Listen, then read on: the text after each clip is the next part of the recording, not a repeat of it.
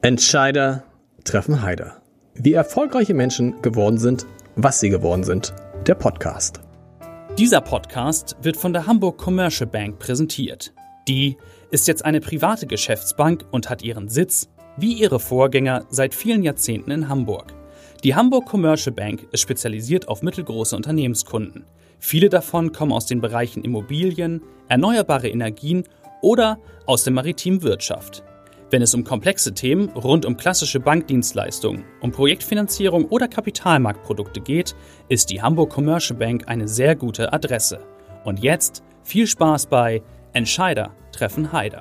Herzlich willkommen. Mein Name ist Lars Heider und dies ist wirklich eine ganz besondere Folge von Entscheider treffen Heider.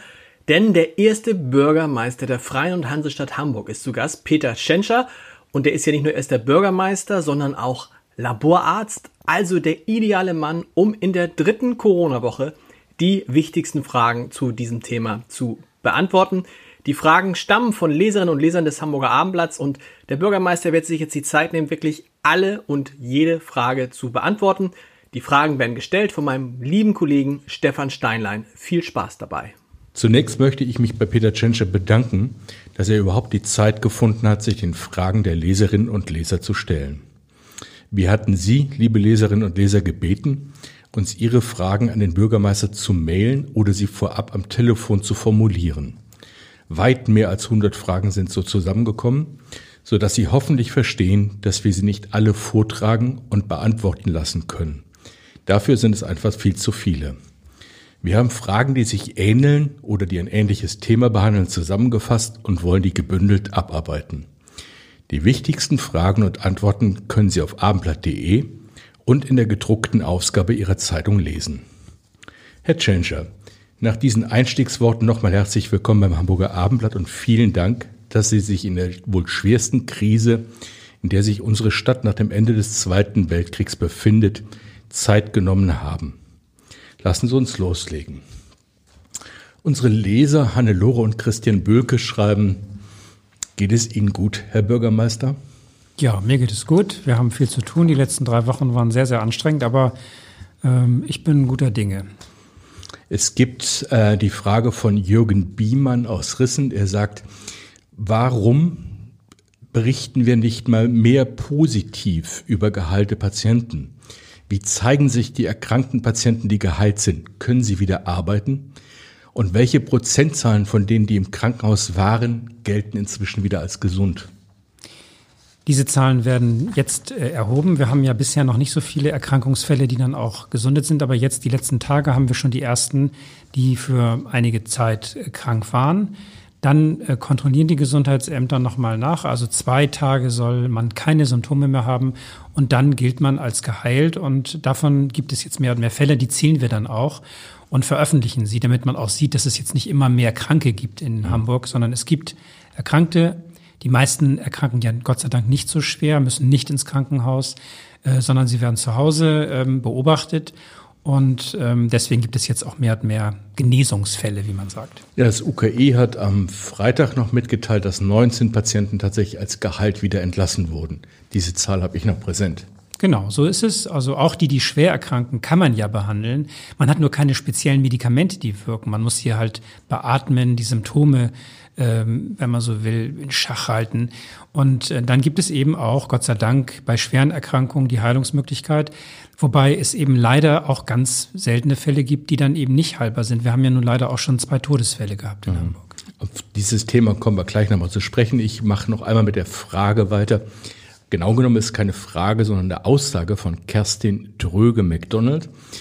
Frau Dröge-McDonald sagte, ich würde den Bürgermeister bitten, die Beschränkung noch nicht zu Ostern zu lockern, die wir gerade erleben.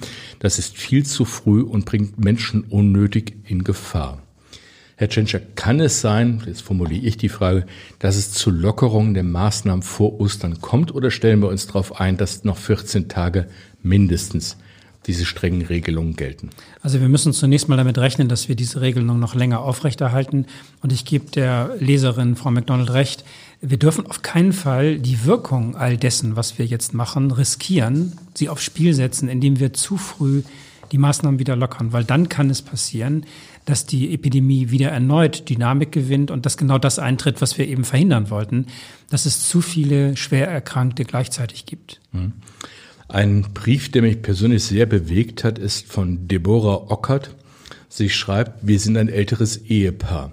Nachdem wir so viele Bilder von überlasteten Krankenhäusern gesehen haben, möchten wir lieber zu Hause sterben und das System entlasten. Meine Fragen, schreibt Frau Ockert, wenn wir merken, wir sind schwer erkrankt, was im Moment noch nicht der Fall ist, sollen wir den Arztruf trotzdem anrufen, um die Krankheit für die Statistik zu melden, auch wenn wir keine lebensrettenden Maßnahmen mehr wünschen? Können wir Sterbebegleitung erwarten? Das sind jetzt sehr traurige Gedanken, die ich derzeit nicht empfehlen würde, sondern wir wollen ja gerade, dass äh, alle behandelt werden können. Die Bilder, die äh, Frau Ockert vor Augen hat, kommen ja aus anderen Ländern. Sie kommen aus Italien, sie kommen vielleicht aus Madrid, aus Ländern, in denen man sich eben nicht frühzeitig darauf eingestellt hat oder einstellen konnte, dass es so viele Fälle gibt. Denn die Behandlung, die man braucht als Schwererkrankter, ist jetzt auch keine, ähm, sagen wir mal, ganz schlimme Sache, sondern man wird beatmet, man ähm, wird dann ja auch entsprechend mit Medikamenten so ähm, versorgt, dass man das jetzt nicht als quälende Behandlung empfindet, sondern das ist eine Behandlung, die man auch in diesem schlimmsten Fall dann bekommt. Und ähm, die meisten können dann ja auch geheilt werden. Und insofern sollte man sich jetzt nicht mit so ganz düsteren Gedanken beschäftigen, sondern wissen, wir tun alles dafür, dass wir eben alle Schwerkranken behandeln können, auch die älteren Mitmenschen. Vielen Dank. Ähm, wir bleiben noch bei drei, vier Einzelfragen, bevor wir zu den Themen Blöcken kommen. Frau Kampf schreibt uns zum Thema Zahnarztpraxen unter der Überschrift Corona-Gefahr für Patienten und Behandler. Sie formuliert, wäre es nicht konsequent, die Zahnarztpraxen entsprechend mit guten Masken auszustatten oder sonst eine Schließung aller Zahnarztpraxen anzuordnen und eine Notfallversorgung der Patienten einzurichten? Ich denke, man sollte in der Zahnheilkunde auch das tun, was wir insgesamt empfehlen. Die Dinge, die nötig sind, ähm, die auch sehr schwer werden können, wenn man sie nicht behandelt, müssen weiter behandelt werden. Ähm, man muss eben zusehen, dass es möglichst unter Infektionsschutzbedingungen geht. Aber eine Sache, die jetzt heute aufschiebbar ist, aber dann morgen oder in kurzer Zeit zu einem Notfall wird, äh, damit ist uns nicht geholfen. Deswegen sollten alle versuchen, die Fälle, die medizinisch vertretbar sind, zu verschieben, aber alles andere eben weiter zu behandeln. Und diese medizinische Entscheidung, die man dafür treffen muss, die treffen Ärztinnen und Ärzte sehr verantwortungsvoll. Die letzte Frage aus den Einzelabschnitten und Einzelblöcken kommt von Eschrif Bashrami. Ich hoffe, ich habe das richtig ausgesprochen. Ähm, sehr geehrter Bürgermeister Tschentscher, um die wirtschaftlichen Schäden zu minimieren, frage ich Sie, ob es Sinn machen würde, die Hamburger Hotels als Quarantänestation zeitweilig umzunutzen. Aufgrund der Infrastruktur eines modernen Hotels ist der Aufwand überschaubar, um das bewerkstelligen zu können.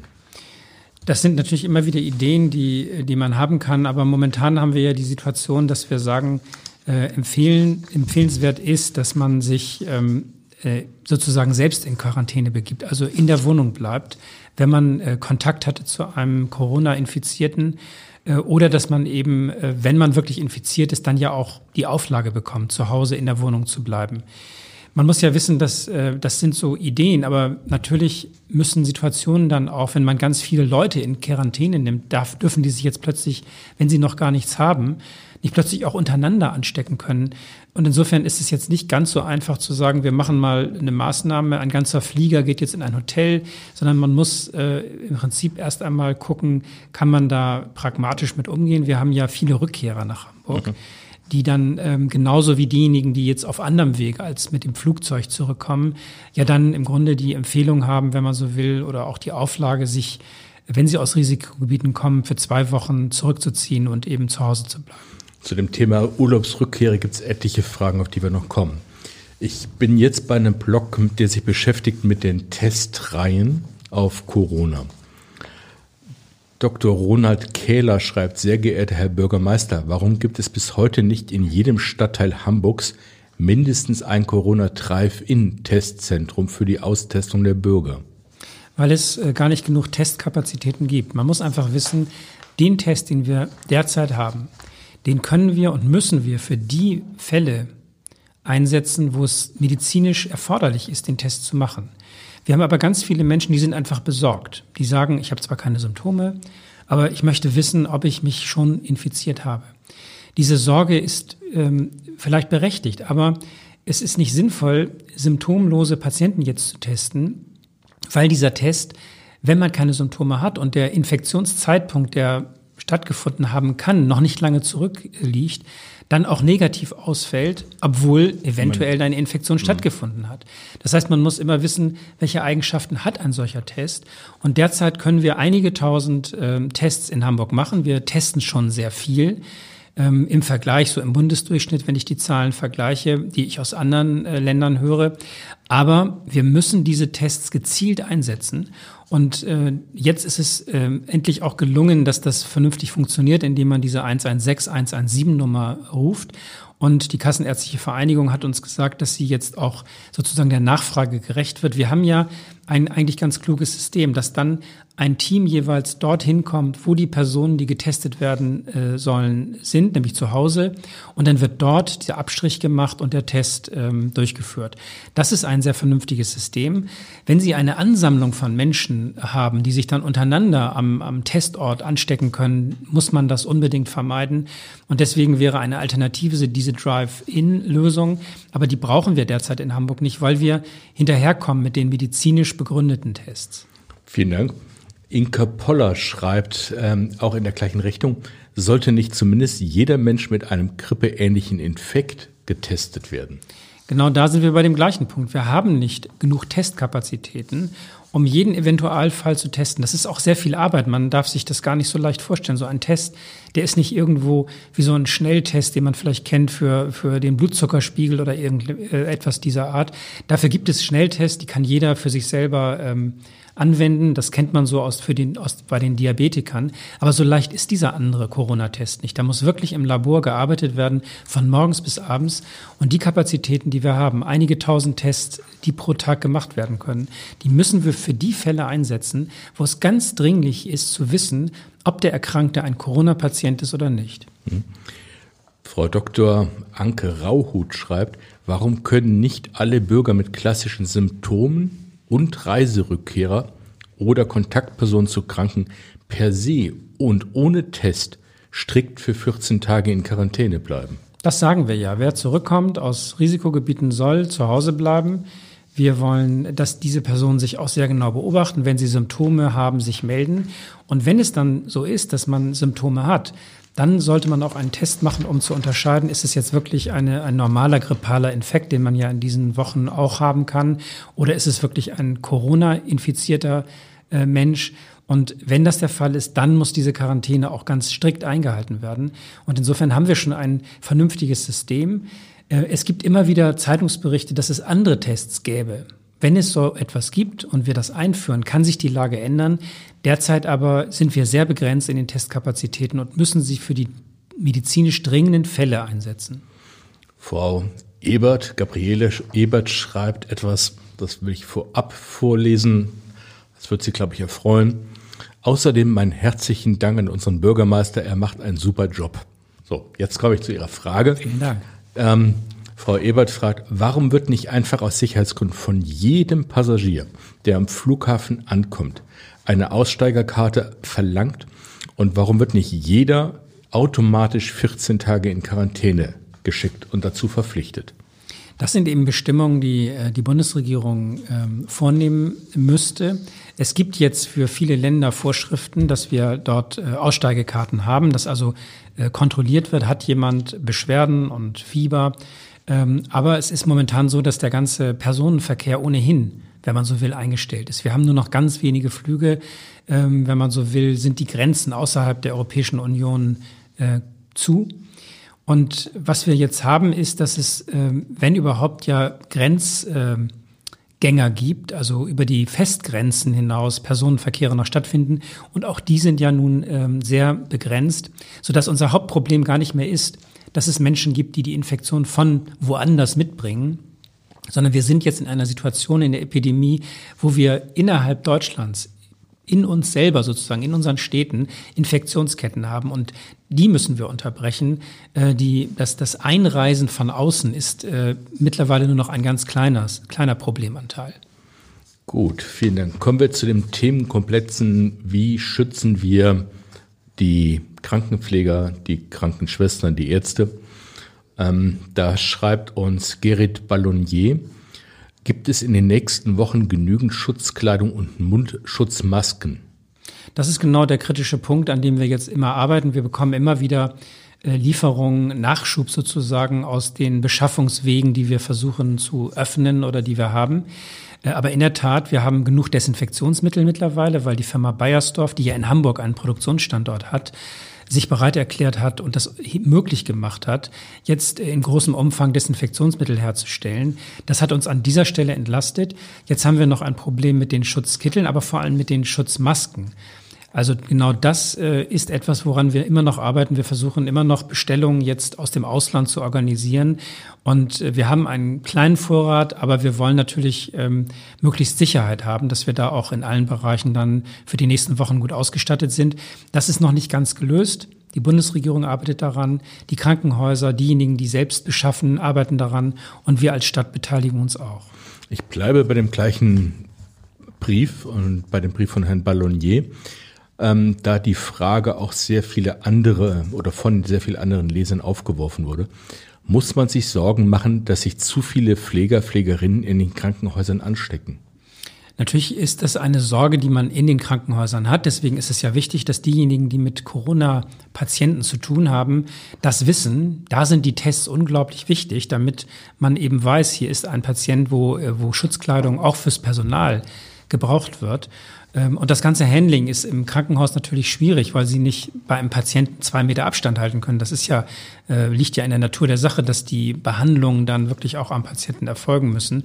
Und deswegen gehört es zu einer der äh, ja, schwierigsten, aber auch wichtigsten Aufgaben jetzt, dass man versucht, äh, in der Patientenbehandlung äh, Infektionen zu vermeiden, zwischen den Patienten, aber natürlich auch des Personals. Das gelingt meistens. Wir haben leider natürlich auch immer wieder Fälle, wo dann Beschäftigte in den Krankenhäusern infiziert werden und diesen, diese Zahlen müssen wir möglichst klein halten. Dritte Frage vom gleichen Autor. Gibt es eine Möglichkeit, sofort den Pfleger, Pflegerinnen höhere Löhne zu bezahlen? Ja, sicher gibt es äh, immer Möglichkeiten. Das ist äh, dann eine Sache, die die ähm, beschäftigt, also die Arbeitgeber ja äh, unmittelbar machen müssten. Ähm, natürlich kann man sich auch überlegen, so weit sind wir momentan nicht, ob es noch irgendwelche Erleichterungen geben kann für diejenigen, die jetzt berufstätig sind. Es geht aber ja nicht nur um die Beschäftigten in den Krankenhäusern.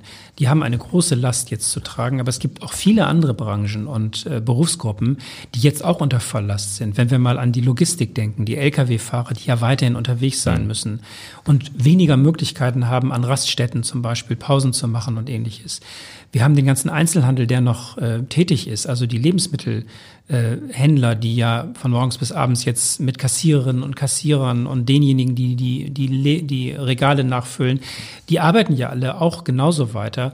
Und deswegen geht es einerseits um das Gesundheitssystem, aber auch um viele weitere systemrelevante Berufe, wie man das so nennt, ähm, die dazu beitragen, dass das Leben irgendwie weitergeht und dass auch die Wertschöpfung ein Stück weitergeht. Denn wir brauchen ja fürs Gesundheitswesen, aber auch für das normale Leben ganz viele Dienstleistungen, die wir jetzt nicht lahmlegen dürfen. Zum Thema Verhaltensregeln in Zeiten von Corona schreibt Rolf Brandt, in einem Radiosender sagt ein Arzt, tragen Sie Mundschutz und Handschuhe, da sind Sie geschützt. In einem anderen Radiosender sagt ein anderer Arzt, tragen Sie keine Handschuhe und ein Mundschutz bringt auch nichts, sondern waschen Sie sich regelmäßig die Hände. Ja, was denn nun? schreibt Herr Brandt. Ja, das ist derzeit die Lage, dass es sehr viele Empfehlungen gibt. Einige Empfehlungen scheinen widersprüchlich, obwohl wenn man den Zusammenhang nimmt, dann passt es wieder. Aber es gibt wirklich folgende Regel. Hände waschen und Abstand halten. Das sind zwei Dinge, die wirklich jeder ohne weitere Hilfsmittel ähm, einhalten kann, diese Empfehlung. Und die bringen schon unglaublich viel. Denn man muss ja wissen, das Virus fährt jetzt nicht irgendwie zehn Meter durch die Luft und ist plötzlich bei mir im, im, im Nasenrachenraum, sondern es sind meistens die, die unmittelbaren Kontakte mit einem Infizierten, dieses sich anniesen, sich die Hand geben. Das sind die klassischen Infektionsübertragungswege äh, und Abstand, Hände waschen, das sind die beiden Dinge, die schon am meisten bringen. Wenn man jetzt aber in Berufsgruppen geht, da ist es natürlich schon so, dass wenn man jetzt im Krankenhaus arbeitet, dass dort äh, Gesichtsmasken und auch Atemschutzmasken natürlich viel wichtiger sind, weil man einen viel direkteren Umgang mit Corona-Patienten gar nicht vermeiden kann. Und deswegen stimmen die Aussagen wahrscheinlich für einen bestimmten Zusammenhang äh, immer, aber von weitem und aus dem Zusammenhang genommen scheint es widersprüchlich. Wenn ich jetzt ein, ich muss ja. kurz unterbrechen, um wenn ich jetzt einkaufen gehe und ich habe eine Maske, würden Sie mir empfehlen, die anzuziehen? Ja, es schadet jedenfalls nicht. Und es ist ja so, wenn Sie zum Beispiel erkältet sind und niesen, dann schützt äh, diese Maske ja auch die anderen. Das heißt, äh, unsere Regel lautet ja, möglichst äh, Niesen vermeiden und wenn nicht sozusagen die Hand vors Gesicht nehmen, sondern die Ellenbeuge. Und in solchen Fällen ist es zum Beispiel hilfreich, wenn man das vermeidet, dass man andere Menschen anniest. Und insofern gibt es für jede Situation eine Erklärung, wo es besser ist, so oder so zu, äh, sich zu verhalten. Aber wir können jetzt auch nicht sagen, wir haben wenig Masken und deswegen müssen jetzt alle welche bekommen, weil auch jetzt ist es ja wichtig, dass in den kritischen Bereichen ausreichend Schutzkleidung vorhanden ist. Und im normalen Leben gilt die wichtigste Empfehlung, Abstand halten, Hände waschen, die normalen Hygieneregeln beachten. Dazu muss man sagen, wir sitzen heute auch ungefähr drei Meter auseinander, Herr Change und ich.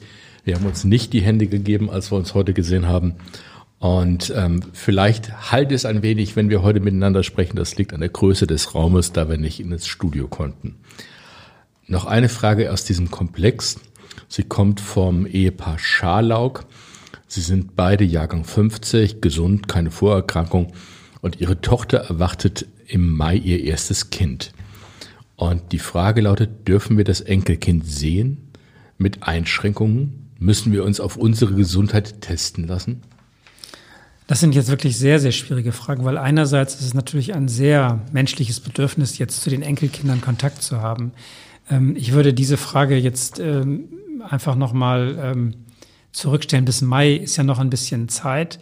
Ähm, aber es gilt tatsächlich momentan der dringende Wunsch, Eltern und Kinder, also Großeltern und Kinder möglichst nicht zusammenzubringen. Das ist jetzt über die Ostertage etwas sehr, sehr Belastendes im Grunde, weil man ja eigentlich gewohnt ist, jetzt Familienfeiern zu machen. Aber es ist einfach so, jeder Kontakt, der nicht ohnehin in der Wohngemeinschaft, in der häuslichen Gemeinschaft erfolgt, ist ein zusätzliches Risiko, weil einfach äh, innerhalb einer, einer Wohnung kann man das ja gar nicht vermeiden. Aber jeder zusätzliche Kontakt ist ein potenzielles Risiko und ähm, das gilt natürlich auch für solche Situationen, wo es eben sozusagen schon Kleinkinder sind, zu denen man natürlich gerne ähm, eine, eine auch körperliche Nähe dann haben möchte, mal auf den Arm nehmen und so etwas. Aber das ist eben ganz dringend die Empfehlung, dass wir das jetzt für einige Zeit vermeiden. Etliche Zuschriften hatten wir auch zum Thema Abstand halten. Eine davon, die vielleicht ähm, für viele andere steht, kommt von Herrn oder Frau Gratop. Und die Frage lautet, besteht die Möglichkeit, einen besonders schmalen Spazierweg an der Elbe in Ovelgönne für die Zeit, wo es jetzt so gefährlich ist, zu sperren, um die Infektionsgefahr zu minimieren. Die Beobachtungen sind, dass immer noch nicht bei allen angekommen ist, dass Abstand halten hier wirklich notwendig ist. Gut, ich habe das jetzt nicht genau vor Augen. Wenn es wirklich im öffentlichen Raum Orte gibt, die ganz besonders eng sind, dann ähm, könnte man auch das in Erwägung ziehen. Das müsste man sich sozusagen vor Ort mal ansehen. Aber jeder kann ja für sich selber das kontrollieren.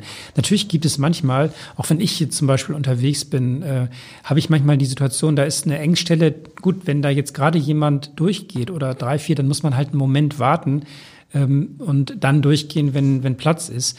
Ähm, das ist auch in Läden zum Beispiel so. Mhm. Aber ich habe wahrgenommen, ich habe heute Morgen ähm, Brötchen gekauft und da war es wirklich sehr diszipliniert. Äh, alle hatten so, die Schlange war sehr lang, weil zwischen jedem 1,50 Meter, 2 Meter Abstand war. Und es funktioniert. Einige Läden sind dann auch manchmal so, dass man vielleicht jetzt nicht unbedingt reinkommt, dass das auch vielleicht kontrolliert werden muss. Wir müssen jetzt so ein bisschen, jeder muss mithelfen und diese Nähe vermeiden. Äh, und das ist eigentlich das, was wir für die Stadt machen können. Wir können jetzt nicht im öffentlichen Raum überall, wo es zu eng ist, Schilder aufstellen oder Absperrung vornehmen, ähm, sondern da sind wir schon darauf angewiesen, dass alle mitdenken. Und nach meinem Eindruck funktioniert das ganz gut. Herr Jochen Grote schreibt, für soziale Kontakte im öffentlichen Raum sind die Verhaltensregelungen allgemein bekannt. Aber wie sind die Verhaltensregelungen in den eigenen vier Wänden? Herr Grote beobachtet gesellige Zusammenkünfte, kleine Partys, Spieleabende, Kaffeekränzchen äh, in Wohnungen. Gibt es hier Regelungen? Ja, es gibt die Regel, dass wir keine privaten Feiern oder ähnliches äh, empfehlen oder, oder machen dürfen. Ähm, natürlich können, können wir jetzt nicht in die Wohnung hineinblicken und mit dem Röntgenblick sozusagen äh, alles kontrollieren. Aber es geht ja nicht nur um die Auflage an sich, es geht wirklich darum, dass äh, es für einen selbst gut ist, wenn man jetzt nicht äh, Kontakte sucht, die man nicht normalerweise hat. Und wenn jemand auch schon zehn Jahre lang alle drei Wochen Leute zum, äh, ich weiß nicht was, äh, Doppelkopfspielen mhm. einlädt, es ist wirklich zu empfehlen, jetzt mal einmal auszusetzen, weil wir immer nicht wissen, ob wir selber oder die anderen vielleicht doch ähm, bisher noch unbemerkt äh, Coronaviren in sich tragen. Und wir wollen einfach, das ist eben die Erfahrung aus anderen Ländern, äh, die Kontakte so verringern, dass wir die Ausbreitungsgeschwindigkeit äh, dieser Viren verringern. Das ist das Konzept und mein Eindruck ist, das funktioniert schon ganz gut, aber alle können auch im privaten Bereich ähm, dazu beitragen. Deswegen sagen wir ja auch, Familienfeiern sollen möglichst nicht stattfinden und wenn nur im engsten Kreis, äh, zum Beispiel bei Trauerfeiern, wo man mhm. nun wirklich sagen äh, muss, das, das äh, will man muss jetzt halt, nicht, kann man nicht verbieten und kann man auch nicht verschieben. Ähm, und auch da bitten wir darum und äh, wollen wir, dass es wirklich nur der engste Kreis ist, der da zu einer solchen Trauerfeier zusammenkommt. Frau Hagge schildert uns einen ganz speziellen Fall, hat auch ein Foto mitgeschickt. Auf diesem Foto aus Distanz fotografiert sieht man wirklich einen Pulk von Menschen. Und sie schreibt, das ist das Suchtzentrum am Hauptbahnhof. Hier wird kein Mindestabstand eingehalten. Ich frage mich, warum dort nicht eingegriffen wird. Die Menschen sollen ja ihre Hilfe und Methadon erhalten, aber so ist es nicht tragbar, schreibt sie. Ja, sie hatte eine, einen Punkt beobachtet, der ähm, von der Innenbehörde, von der Sozialbehörde auch schon ähm, als Problem bearbeitet wird. Es gibt Personengruppen, zu denen ist der Zugang etwas schwieriger. Wir haben auch ähm, Obdachlosenunterkünfte, wo es schwierig gewesen ist, das zu organisieren. Wir mussten ja eine Obdachlosenunterkunft, eine, eine Notunterkunft, also eine, wie heißt es, ein Winternotquartier, mussten wir ja in Quarantäne nehmen, weil es dort ähm, äh, Infizierte gab. Äh, das ist nicht so leicht, weil ähm, eine bestimmte Personengruppe sich auch, äh, ja, wie soll ich sagen, ich, also einfach sich nicht viel sagen lässt. Und da mhm. ist schwer zu regulieren und zu sanktionieren. Ähm, trotzdem versuchen wir natürlich auch in diesen sehr problematischen Zusammenhängen ähm, das mit, zu, mit, mit hinzubekommen. Denn man muss ja auch wissen, auch ein Obdachloser, auch ein Drogen äh, kranker Mensch ist natürlich infektionsgefährdet und hat damit noch ein weiteres äh, Problem dann und sicher auch Vorerkrankungen, die diese Personengruppe besonders anfällig macht für, eine, für einen schweren Krankheitsverlauf. Mhm.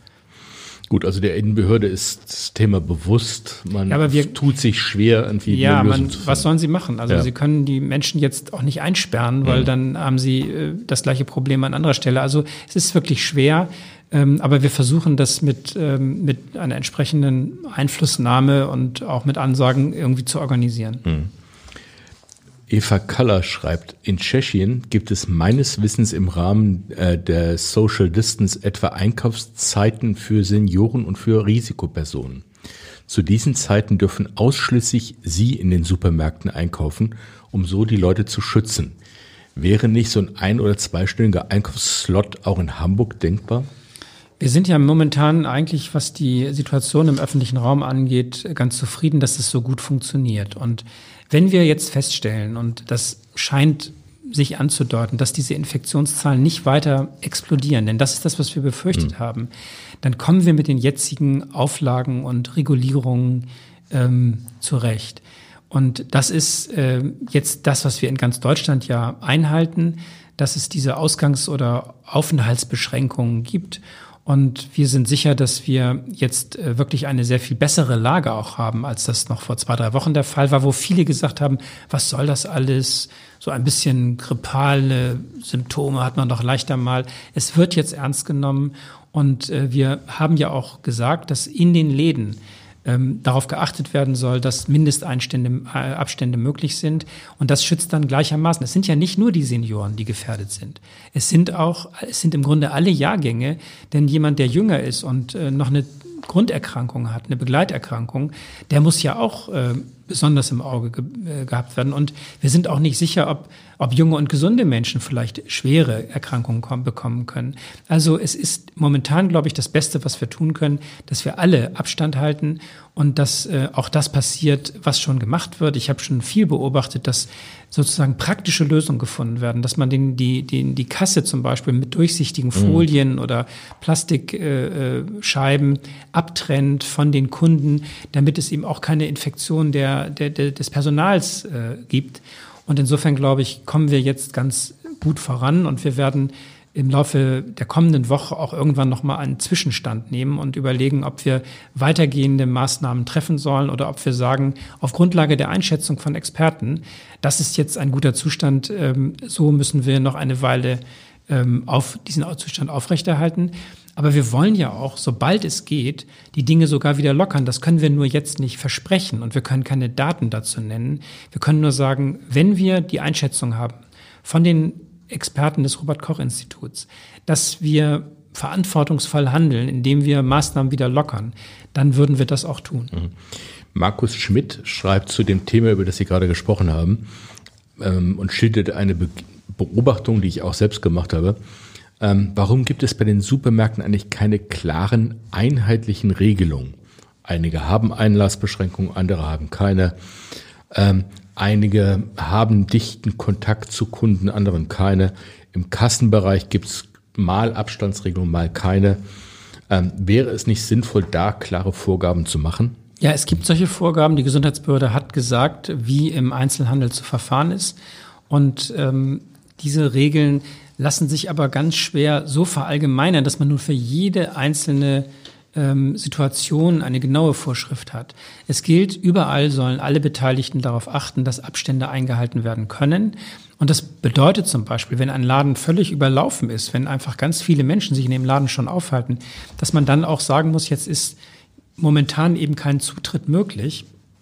Und äh, in den meisten Situationen, die ich so mitbekomme, ich bin jetzt ja nicht in allen Läden persönlich gewesen, aber da, wo ich jetzt äh, zwischendurch gewesen bin, da war es auch so, dass wirklich äh, wenig äh, Publikumsverkehr war und die Personen auch im Grunde aus eigenem Interesse immer versucht haben, in den Gängen Abstand zu halten.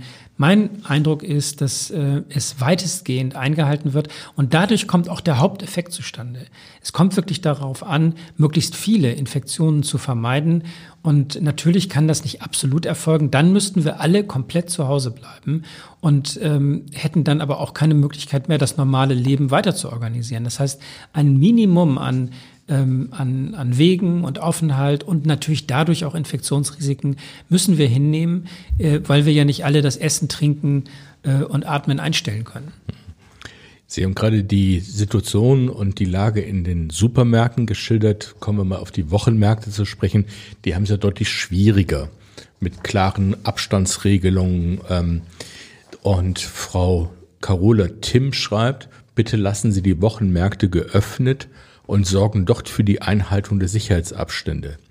Wenn man die Wochenmärkte schließen würde, würden die Supermärkte noch voller. Genau deswegen haben wir die Wochenmärkte auch ausgenommen von diesen Verfügungen. Wir haben gesagt, Wochenmärkte unter freiem Himmel sollen weiterhin möglich sein. Ähm, es ist sogar etwas günstiger als in räumlicher Enge unter, also in geschlossenen Räumen, diese Abstände und die Infektionsrisiken zu vermeiden. Und deswegen sagen wir tatsächlich, die Wochenmärkte sollen weiter möglich sein, aber die Bestände sollten eben so aufgebaut sein, dass man eben tatsächlich auch ähm, Ansammlungen oder enge Schlangen äh, und, und äh, wie soll ich das nennen, also Pulks vor, vor mhm. Verkaufsständen, dass man die vermeidet. Aber auch da glaube ich, Äh, wenn man das äh, pragmatisch handelt, also den, den jeweiligen konkreten Bedingungen angemessen jeweils jetzt weitermacht, dass Wochenmärkte eher eine günstigere Situation sind als ein geschlossener Laden, in dem man ja dann noch schwieriger aneinander vorbeikommt. Ähm, Sie können sich vorstellen, dass es auch Kritik an der Arbeit des Senates gibt, wenn wir den Lesern die Möglichkeit geben, sich zu melden. Ähm, ich habe jetzt mal exemplarisch hier drei Schreiben herausgegriffen. Nils A. schreibt, sehr geehrter Herr Tschentscher, warum reagiert Hamburg immer so langsam und so inkonsequent, inkonsequenter als andere Länder? Bundesländer wie Bayern oder Saarland sind konsequenter. Was sagen Sie dazu? Das ist äh, ein Eindruck, der entsteht, weil natürlich die Öffentlichkeitsarbeit ähm, der äh, Regierung unterschiedlich ist. Einige setzen sehr stark auf Ankündigungen und wenn man dann genau guckt, wann was in Kraft tritt, dann sieht das plötzlich anders aus. Wir haben viele Maßnahmen vor anderen Ländern äh, in Kraft gesetzt, indem wir einfach Verfügungen sofort veröffentlicht äh, und damit wirksam gestellt haben. Äh, es gibt auch unterschiedliche Arten vorzugehen. Also Bayern hat zum Beispiel ähm, hat eine andere Logik in der Verfügung. Die haben sich auf die Ausgangs, äh, die haben gesagt, alle sollen in der Wohnung bleiben und wir regeln Ausnahmen, wann man die Wohnung verlassen kann. Das ist eine andere Art und Weise, das vorzusehen. Die meisten anderen Länder haben gesagt, wir gucken nicht in die Wohnung, sondern wir sagen, was ist in der Öffentlichkeit an Kontakten, die müssen wir verringern. Und da finde ich, sind unsere Regelungen sogar in bestimmter Hinsicht strenger und äh, auch von der Wirkung her sinnvoller. Denn in Bayern in der Verfügung liest man dann aus, äh, ausdrücklich, dass es triftige Gründe gibt, die Wohnung zu verlassen, wie zum Beispiel, wenn man Alte und Kranke besucht. Und das ist zwar nicht so gemeint, aber natürlich kann so etwas eher missverständlich sein. Wir wollen ja gerade nicht, dass gerade kranke und ältere überhaupt Menschen besucht. jetzt überhaupt besucht werden. Deswegen man kann es so und anders formulieren. Unsere Regelung finde ich sehr vernünftig äh, und sie haben mindestens die gleiche Wirkung wie das, was andere Länder machen. Jetzt muss ich meine eigene Frage mal stellen. Ähm, meine Wahrnehmung war, jetzt aktuell nicht mehr, aber sie war, dass der Föderalismus durchaus manches Mal an seine Grenzen kommt und dass es für die Menschen hier draußen schwer zu verstehen ist, warum Bundesländer unterschiedliche Wege gehen. Wäre es nicht sinnvoller gewesen, man hätte sich vorab abgestimmt und eine bundeseinheitliche Regelung gefunden? Wir haben das ja gemacht. Wir haben zweimal äh, alle Ministerpräsidenten und die Bundeskanzlerin ähm, sozusagen in einer Telefonschaltkonferenz oder in einer Ministerpräsidentenkonferenz gesagt und wir haben einvernehmlich gesagt, das sind die Regeln. So wollen wir jetzt vor, vorgehen und in einer Woche reden wir weiter. Dann haben aber einige Länder, zum Beispiel Bayern, unabgesprochen plötzlich Pressekonferenzen angesetzt und haben äh, unabgesprochen weitere Maßnahmen angekündigt. Man kann das machen, aber es stiftet natürlich Verwirrung und viel besser ist es dann, wenn man sich umentscheidet, äh, Bescheid zu sagen und äh, eine neue Vereinbarung herzustellen. Wir haben das dann aber jeweils unverzüglich gemacht. Und meine Kritik besteht ja nicht darin, dass man früher oder später etwas macht, sondern man sollte keine Verwirrung stiften. Und gerade Bayern hat äh, am gleichen Tag, als der Kultusminister aus Bayern dafür eingetreten ist, die Schulen nicht zu schließen, hat der bayerische Ministerpräsident, also sein eigener Ministerpräsident, genau das Gegenteil gefordert. Und so etwas stiftet einfach Verwirrung. Wir sollten uns abstimmen, weil man ja wissen muss, dass immer, wenn ein Land was macht, es sich auf alle Länder auswirkt. Nehmen wir das Beispiel der Läden, der, der, der Schließung von Läden und Restaurants. Wenn Niedersachsen und Schleswig-Holstein Läden und Restaurants schließen, dann müssen wir es sofort auch tun, mhm. weil sonst fahren ja alle aus dem Umland zu uns zum Einkaufen und zum Essen gehen. Und dann entsteht nicht weniger Kontakt, sondern entsteht mehr Mobilität, mehr Infektionsrisiko. Und deswegen ist man auch äh, fast gezwungen, hier immer gleich, gleichermaßen zu äh, handeln, weil sonst im Grunde für alle neue Probleme entstehen. Ich kann den anderen Kritikpunkt nicht ersparen. Es waren auch mehrere Zuschriften. Ja, nur zu. Wir haben ja die Möglichkeit, das alles äh, so, auszutauschen. Äh, äh, der Kritikpunkt kommt von Jens Burkhardt. Er bezieht sich auf Ihre Gesundheitssenatorin. Ähm, die Taskforce unter Leitung der Gesundheitssenatorin geht laut Kritik der Hamburger Kliniken nicht entschieden und organisiert genug vor. Das bezieht er unter anderem auf die Einrichtung der Testzentren. Ist Frau Prüfer-Storks, fragt Herr Burkhardt, mit ihrer Aufgabe überfordert? Andere Leser hatten uns auch geschrieben, Frau Prüfer-Stocks hatte ja angekündigt, einem, einem neuen Kabinett nicht mehr angehören zu wollen, ob es richtig sei, dass sie die Aufgabe weiter übernimmt. Frau Prüfer-Stocks ist sehr erfahren. Sie ist ja neun Jahren in diesem Amt. Sie kennt die, das Gesundheitswesen sehr gut. Sie hat auch schon Krisenerfahrung, wenn Sie an die, an die EHEC-Krise denken, an das, was wir schon hatten, an Ebola-Problemen. Ähm, und ähm, man muss jetzt einmal gucken, was das für eine Stimme ist und wo genau der Kritikpunkt liegt. Über diese Tests haben wir schon gesprochen, warum das in Hamburg von Anfang an ziemlich gut organisiert war, auch wenn es äh, wegen der Überlastung der Hotline zwischenzeitlich Engpässe gab. Wir haben ähm, eine Situation in den Krankenhäusern, wo jemand, der das Gesundheitswesen kennt wie kein zweiter, der langjährige Ärztekammerpräsident, der jetzt Präsident des Weltärztebundes ist, Herr Montgomery Herr hat gesagt, ja. die Kliniken in Hamburg sind bestens aufgestellt. Es funktioniert sehr, sehr gut. Und wir haben auch noch Zeit, äh, weitere Vorbereitungen zu treffen. Das ist eine wirkliche Experteneinschätzung, die ähm, sehr fundiert ist. Und insofern glaube ich, muss man immer auf den einzelnen Punkt gucken. Wir müssen ja sehen, wir haben im Grunde nicht eine einzige Krise, sondern wir haben 20 Krisen gleichzeitig. Es gibt überall jetzt Brennpunkte die sich aus dieser äh, Epidemie heraus ergeben. Und deswegen ist es für uns als Stadt, für das gesamte Land, für die Politik insgesamt unglaublich schwierig jetzt, jedes Problem sofort äh, in den Griff zu bekommen. Es gibt ganz viele, wenn man so will, Brandherde gleichzeitig. Das heißt, es gibt eine Priorisierung und äh, eine, eine Liste, Wenn man so will, ja. Abarbeiten. Also ich, wenn ich hier zum Beispiel auch mit den verschiedenen Branchen in der Wirtschaft zu tun habe, natürlich haben die Gastronomen eine besondere Situation. Dann haben wir den Einzelhandel, der eher überlastet ist im Lebensmittelbereich. Wir haben die Industrie, die ihre Produktion ja irgendwie fortführen muss, damit wir Nachschub bekommen für die, für die anderen Branchen. Das heißt, ähm, es es gibt ganz viele individuelle Themen und Einzelprobleme und wir müssen jetzt wirklich von den Prioritäten her die wichtigsten Vorkehrungen als erstes treffen. Und ich glaube, da kann Hamburg ähm, an vielen Stellen zeigen, dass das gut funktioniert. Im Übrigen sind wir auch nicht die Hauptstadt sozusagen der Epidemie, wie es immer wieder gesagt und geschrieben wird. Die Infektionszahlen sind in München, sind in Stuttgart, sind in Münster, also in vielen Städten sogar höher als bei uns. Äh, wir haben, glaube ich, hier ein, ein sehr äh, gutes Management. Äh, aber natürlich können wir in dieser komplexen Situation mit so vielen Themen gleichzeitig auch nicht äh, alle Probleme jetzt von einem Tag, von einer Minute auf die andere wegzaubern. Letzter Punkt aus dieser Reihe. Ähm, Herr oder Frau Lichte schreibt, ich bin der Meinung, die Hamburger Bevölkerung hat ein Recht darauf zu wissen, wie viele Coronavirus-Fälle es in welchem Stadtteil oder in welchem Bezirk gibt. Das müssen die Behörden leisten. Was sagen Sie dazu? Ja, die Frage ist ja, ähm, welches, welche Berichterstattung wir noch an welcher Detaillierung brauchen. Wir haben insgesamt jetzt in, in Hamburg äh, knapp 2000 Infektionsfälle bei 1,8 Millionen Einwohnern. Ähm, das jetzt sozusagen auf Bezirke und Straßenzüge und Quartiere aufzuteilen, das hilft einem jetzt nicht so richtig.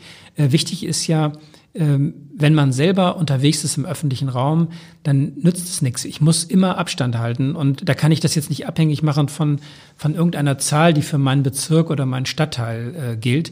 Denn es ist ja wirklich so, dass wir auch nicht wissen, ähm, wie sich die Infektion weiter ausbreitet. Ein, ein, eine Stadt ein Bundesland, das heute noch wenig betroffen ist, kann durch die Dynamik der Lage schon nächste oder übernächste Woche stark betroffen sein. Wir haben momentan sehr, sehr viele Infektionsfälle im Süden, in Bayern und in Baden-Württemberg, was vielleicht auch an der Nähe zu Österreich, zu, zu Frankreich, zur Nähe Richtung Italien liegt. Wir haben ein Problem gehabt mit den Urlaubsrückkehrern. Mhm. Wir hatten diese Frühjahrsferien. Viele sind nach Österreich äh, in Urlaub gefahren, haben selbst nicht gewusst und niemand hat geahnt, dass Österreich so schnell von der Corona-Epidemie erreicht wird. Und deswegen äh, haben wir ganz viele Infektionen mitgebracht aus äh, diesen Risikogebieten. Das Management bei uns ist aber sehr eng. Die Kliniken gehen professionell damit um und wir tun alles, um ähm, auch Vorkehrungen zu treffen für die Zeit, wo wir wahrscheinlich noch mehr Infektionen haben werden. Kommen wir zum Themenkomplex Schule und Abitur. Ähm, die Frage vorab, wie wahrscheinlich ist es oder für wie wahrscheinlich halten Sie es, dass Schulen und Kitas am 19. April wirklich wieder öffnen? Das kann ich jetzt nicht in Wahrscheinlichkeitsrechnungen irgendwie herleiten, sondern es gibt eine Möglichkeit oder es besteht die Möglichkeit, dass wir das noch für einen längeren Zeitraum aufrechterhalten müssen.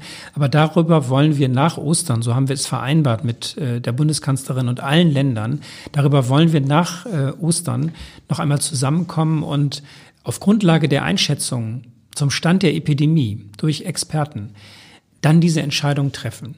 Was wir von Anfang an äh, versucht haben äh, zu, zu vermitteln und auch zu organisieren, ist, dass die Prüfung stattfinden soll. Und zwar alle, die irgendwie nötig sind, weil eine Abiturprüfung ist natürlich eine wichtige Grundlage für das Abiturzeugnis. Und wahrscheinlich kommen wir gleich noch dazu, genau. dass natürlich das viele Abiturienten jetzt interessiert, wie sie zu ihrem Abiturzeugnis kommen. Ja, die nächste Frage, die ansteht, ist, sehr geehrter Herr Bürgermeister, warum wird für die Abiturprüfung an Hamburger Schulen die Kontaktsperre, die sonst gilt, aufgehoben? fragt Michael Krause. So rum würde ich das gar nicht formulieren, sondern wir würden die Prüfung, wenn wir sie durchführen, und das haben wir vor, so organisieren, dass es zu äh, großen Abständen kommt. Bei Prüfungen soll man ja ohnehin Abstand halten und nicht voneinander abschreiben. Das heißt, wir trauen uns zu, das so zu organisieren, dass äh, es zu keinen Infektionsrisiken kommt. Und man kann das nicht vergleichen mit der Schulschließung an sich. Denn ein Schulbetrieb besteht ja normalerweise darin, dass viele Schülerinnen und Schüler zusammenkommen, in Klassen, unmittelbar nebeneinander sitzen, im, in, der Schul, äh, in der Schulaula, in den Pausen, äh, sozusagen eng miteinander in Kontakt stehen. Und diese Situation, die ist natürlich sehr infektionsriskant. Eine Prüfung zu organisieren in großen Räumen mit großen Abständen, das ist durchaus möglich. Und deswegen haben wir gesagt, wir wollen die Abiturprüfung ähm, durchführen. Es ist uns nämlich wichtig, dass die Schülerinnen und Schüler in Hamburg mit ihrem Abiturzeugnis in Zukunft kein Problem haben, sondern weiterhin überall studieren können, weil das Abiturzeugnis ja anerkannt werden soll in Zukunft. Und deswegen äh, sind wir sehr dafür, dass man das versucht hinzubekommen. Es gibt einen Brief von Wolfgang Schüdlow. Da fange ich mit dem Ende an, um das mal wieder ein bisschen weiterzugeben. Herzlichen Dank für Ihren unermüdlichen, umsichtigen Einsatz, Herr Tschentscher, schreibt Herr Schüttlow. Herr Schüttlow bleibt bei dem Thema Schule. Ähm, er ist verheiratet mit einer Lehrerin, die ist 60 Jahre alt. Und Herr Schüttlow fragt, was ist mit älteren Lehrern vorgesehen, wenn die Schule wieder öffnen? Er hat Angst um alle älteren Lehrer und deren Familie, die er dann als Hochrisiko- oder Risikogruppen gelten. Genau deswegen machen wir uns ja auch Gedanken, wie wir jetzt umgehen, wenn wir Schulen wieder öffnen würden, Hochschulen äh, wieder in den Betrieb aufnehmen würden. Äh, ich kann jetzt noch nicht sagen, wann das sein wird. Möglicherweise gehen wir aber auch äh, schrittweise vor und ähm, sagen jetzt nicht, jetzt kommt der Tag X und dann ist alles wieder wie normal, sondern ich kann mir gut vorstellen, dass wir schrittweise äh, vorgehen und dann immer auch besprechen, wie wir das sozusagen ähm, mit, mit, dem, mit dem Personal machen. Im Grunde ist es ja so, dass die Erkrankung in den meisten Fällen wirklich nicht schwer ver verläuft, sondern wir haben viele Infektionsfälle in Hamburg, aber wenig schwere Erkrankungen, aber die eben leider manchmal so schwer, dass sie richtig tödlich ausgehen können. Und deswegen machen wir uns viele Sorgen. Nicht, weil wir jetzt flächendeckend ähm, erwarten, dass also ganz, ganz viele Menschen schwer erkranken, sondern es ist eine Erkrankung, die behandelbar ist, wenn sie ernster wird, auch noch. Aber wir wollen dass äh, diese Schwererkrankten nicht alle gleichzeitig auftreten. Und deswegen versuchen wir, die Ausbreitung sozusagen einzudämmen, sie zu verlangsamen. Und eines Tages, auch wenn wir das nicht vorhersagen können, aber es wird vermutlich im nächsten Jahr einen Impfstoff geben. Und dann sind wir sozusagen auf der sicheren Seite. Dann können wir alle Risikogruppen impfen. Und dann ist es wie mit anderen Schutzimpfungen auch. Ähm, dann ist man jedenfalls in einem bestimmten Maße wirklich sehr geschützt. Und dann wird dieses Virus sich auch nicht weiter verbreiten können. Gut, Herr Schüttlow hat noch ein anderes Thema, ähm, das ich nochmal vortrage. Ähm, auch wenn Sie sich eingesetzt haben und sich Herr Günther, also gemeint ist der Ministerpräsident Schleswig-Holsteins, entschuldigt hat, gehe ich davon aus, dass viele Hamburger nicht mehr ganz so unbefangen auf unser Nachbarbundesland sehen. Wann ist damit zu rechnen, dass Hamburger zumindest mal wieder am Meer spazieren gehen können? Auch die älteren Menschen, fragt er. Ja, er spricht natürlich diese sehr unfreundliche Situation an, dass äh, auch diejenigen, die schon länger zum Beispiel in ihrer Ferienwohnung waren, plötzlich äh, aufgefordert wurden, nach Hause zu fahren, also zu ihrem Erstwohnsitz nach Hamburg zu fahren.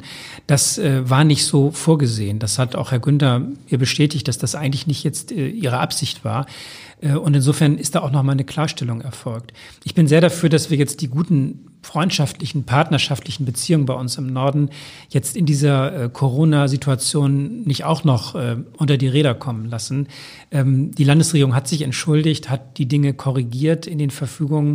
Äh, jetzt ist es aber so, wir wollen eben möglichst wenig Bewegung haben.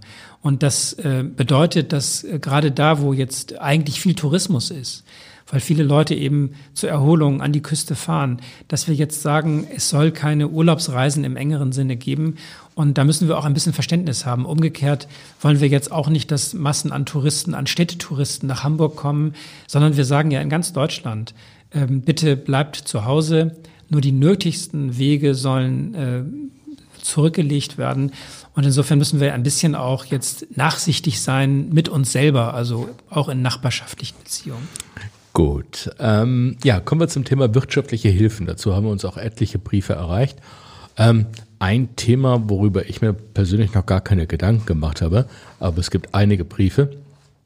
Wer unterstützt eigentlich die Schullandheime, die mehrheitlich vor dem kompletten Ausstehen? Schreibt Andrea Stolbe. Unser, unser Maßnahmenpaket, unser Hamburger Corona-Schutzschirm, der bezieht sich nicht nur auf klassische Unternehmen, sondern wir sagen auch ähm, Kultureinrichtungen, äh, Sportvereine äh, und und andere können wirtschaftliche Unterstützung bekommen, wenn sie jetzt sich melden und darlegen, dass sie durch diese Corona-Virus-Krise in wirtschaftliche Schwierigkeiten gekommen sind. Nun sind die Schullandheime, die wir so vor Augen haben, ja gar nicht in Hamburg. Unsere Schülerinnen und Schüler fahren ja, was weiß ich, auf Inseln irgendwo ja, anders hin. hin. Wir haben sicher auch den einen oder anderen Träger, äh, solcher, solcher Schullandheime. Und die können sich ähm, nach meinem Verständnis auch melden bei diesen Schutzschirmen, die es jetzt gibt. Herr Vogt schreibt, dass ab dem 1. April beim Moja, dem Anbieter von Gemeinschaftsfahrten in der Stadt, Kurzarbeiter gibt, Kurzarbeit gibt. Ähm, kein Kurzarbeitergeld, formuliert er, bekommen aber die angestellten Rentner, Studenten und 450 Euro Kräfte. Die sind aber zumindest zum Teil auf den Zusatzverdienst angewiesen. Was können die tun? Wenn sie mit ihren, äh, mit ihren Lebenshaltungskosten jetzt nicht mehr zurechtkommen und das äh, nötig war, dann können sie sehr unkompliziert äh, Unterstützung bekommen, also Grundsicherung beantragen.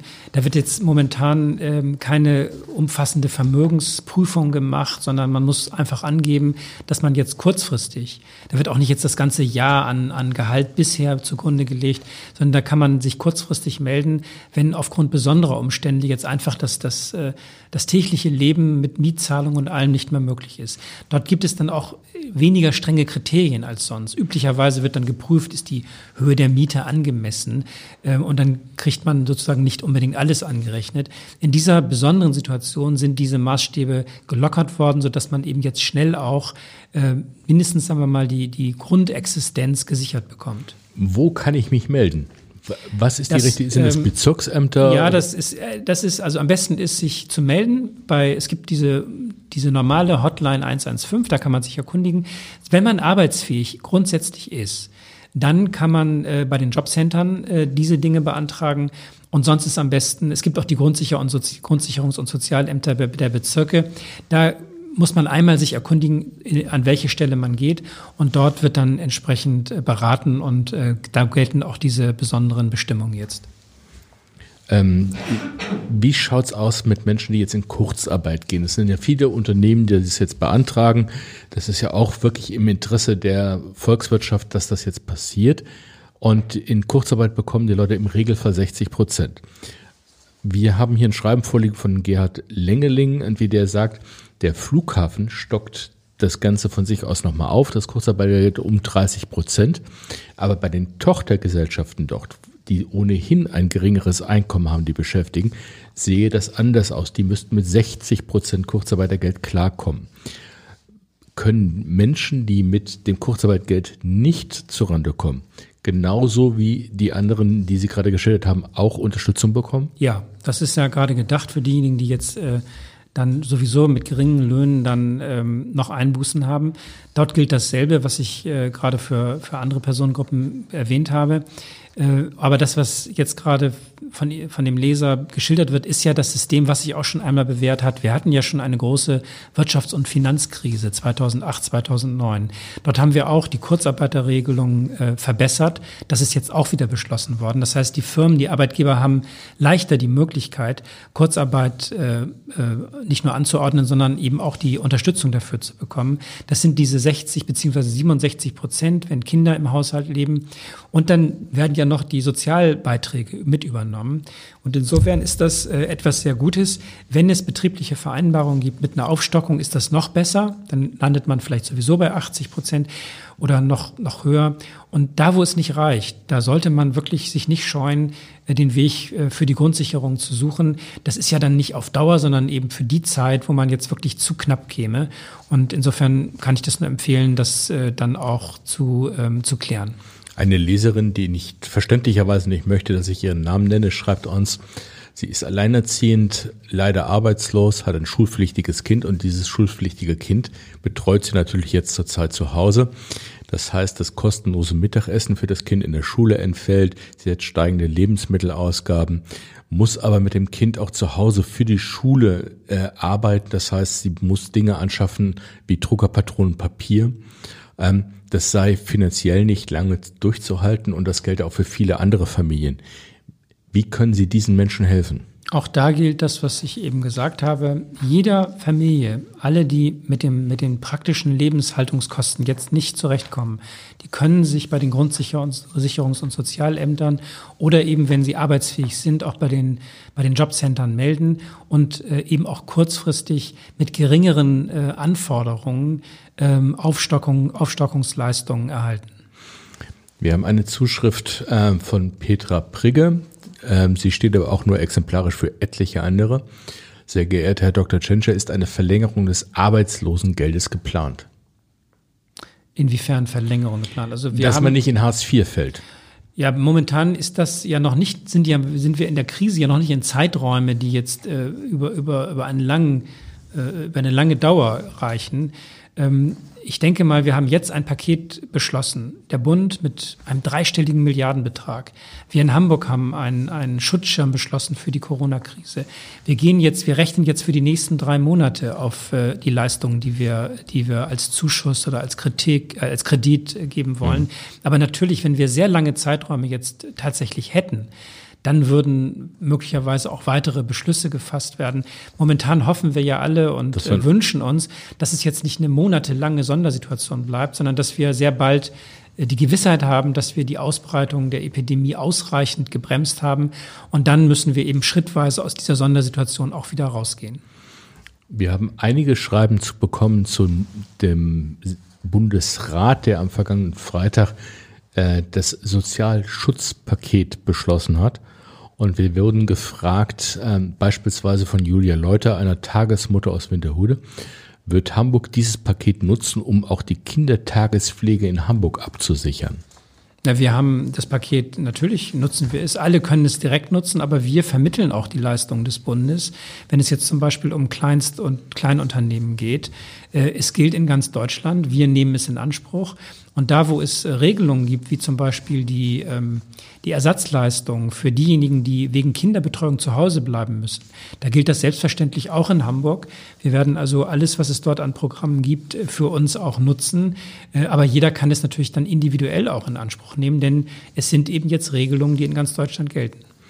Noch eine Frage zum Thema Wirtschaft. Wie lange kann Hamburgs Wirtschaft den aktuellen Shutdown insgesamt überstehen ohne längerfristigen Schaden? Je stärker eine Wirtschaft ist und äh, je solider die Unternehmen sind, umso ähm, widerstandsfähiger sind sie auch in so einer Situation.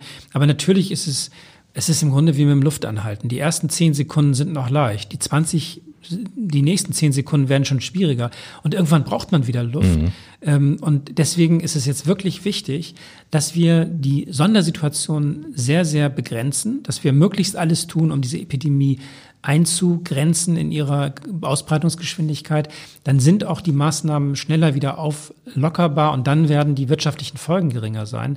Es wird, einige Branchen arbeiten ja derzeit auf Hochtouren. Es gibt automatische Stabilisatoren, die wirken. Ähm, und trotzdem ist es natürlich unser Ziel, die Folgewirkungen wirtschaftlicher und sozialer Art so gering wie möglich zu halten, indem wir jetzt Hilfestellungen geben, zu Anfang auch große Schritte gehen ähm, und alles dafür tun, dass eben die Dauer äh, dieser Sondersituation möglichst kurz ist. Es wäre eigentlich ein gutes Schlusswort gewesen und die Stunde ist fast vorbei. Aber ich habe noch einen Komplex, zu dem uns wirklich irre viele Zuschriften ereilt haben. Äh, beispielsweise von Jens Olsen Es geht um die Parkgebühren in der Innenstadt. Diese Zuschriften beziehen sich darauf und stellen die Frage, die Leute sollen möglichst nicht mehr im öffentlichen Nahverkehr fahren, wenn sie es verhindern können. Gleichzeitig irgendwie ähm, fragen sich, wo soll ich mein Auto hinstellen? Warum werden die Parkgebühren nicht abgeschafft? Warum wird überhaupt doch, wie das ein Leser nannte, abgezettelt? Das heißt, die Leute sollen dann Geld zahlen, wenn sie im Parkverbot stehen. Also wir haben jetzt ehrlich gesagt ein nur sehr geringes Problem nur noch im Verkehr. Und in der Innenstadt, ich bin ja nun auch im Rathaus und sehe, wie es auf der Mönckebergstraße am Samstagvormittag aussieht. Es sind gar nicht mehr viele Läden offen und die, die Nahversorgung in den Stadtteilen funktioniert ja. Das heißt, ähm, so eine große Notwendigkeit, jetzt unbedingt in die Stadt zu fahren, gibt es äh, ja, es waren, nicht. Wenn ich einmal unterbrechen darf, es waren mehr Leute, die gesagt haben, ich arbeite in einem systemrelevanten Beruf so. in der Innenstadt, ich muss irgendwie hinkommen, sonst ja, fahre aber da ändert sich doch jetzt nichts. Also man kann doch weiterhin so wie bisher ähm, gut mit dem Auto fahren. Also wenn man bisher mit dem Auto gefahren hat und im Parkhaus äh, war, dann kann man das weiterhin tun. Unsere U- und S-Bahnen sind ja auch sehr stark wenn man so will, entlastet. Es sind ja nicht mehr viele Leute unterwegs. Radwege, Straßen, alles ist momentan äh, weniger stark ausgelastet. Und wir machen im öffentlichen Nahverkehr Folgendes. Wir dünnen nicht einfach jetzt aus, weil weniger Menschen unterwegs sind, sondern wir sagen, wir wollen, dass möglichst viele Busse und Bahnen weiterfahren. Wir müssen nur vom Personaleinsatz darauf achten, dass wir genug Bus- und Bahnfahrer und Personal haben, um dieses alles zu machen. Äh, wir wollen sogar da, wo es zum Beispiel in den S-Bahnen jetzt immer noch recht voll ist, wenn es irgendwie geht, ähm, diese Züge verstärken und dafür lieber andere ähm, Verbindungen ausdünnen, mhm. wo es zum Beispiel in Randzeiten jetzt gar nicht mehr viel Betrieb geht. Wenn ich mir so angucke, was in Bussen, in Bahnen, auf Straßen und Radwegen derzeit los ist, dann kann man wirklich sagen, der Verkehr, äh, das ist ähm, wenn man so will, eine unerwünschte, aber eben positive Nebenfolge. Das ist jetzt momentan nicht mehr unser Problem. Und äh, natürlich können wir auf viele Gebühren verzichten. Das tun wir auch, äh, wo es drauf ankommt. Wir haben zum Beispiel festgelegt, dass städtische Gebühren, wenn sie zu Problemen führen, jetzt äh, in den Unternehmen nicht äh, unbedingt erhoben werden. Und ähm, wir sind ehrlich gesagt noch nicht dazu gekommen, jetzt jedes Detail der Hamburger Regelwerke daraufhin zu überprüfen, ob man in der Corona-Krise etwas ändern muss. Und insofern ist das jetzt momentan der, der Zwischenstand. Herr Bürgermeister, die eine Stunde ist um. Ich hätte Lust, noch mit Ihnen lange weiterzusprechen, aber Sie müssen zum nächsten Termin. Vielen Dank, Peter Tschentsche, dass Sie hier sich die Zeit genommen haben, den Abendblattleserinnen und Lesern zu antworten. Ähm, ich bleibe bei dem, was etliche am Ende Ihrer Briefe geschrieben haben. Danke und bleiben Sie gesund. Vielen Dank. Das gilt auch für alle Leserinnen und Leser, für die Redaktion des Abendblatts und natürlich für ganz Hamburg. Vielen Dank.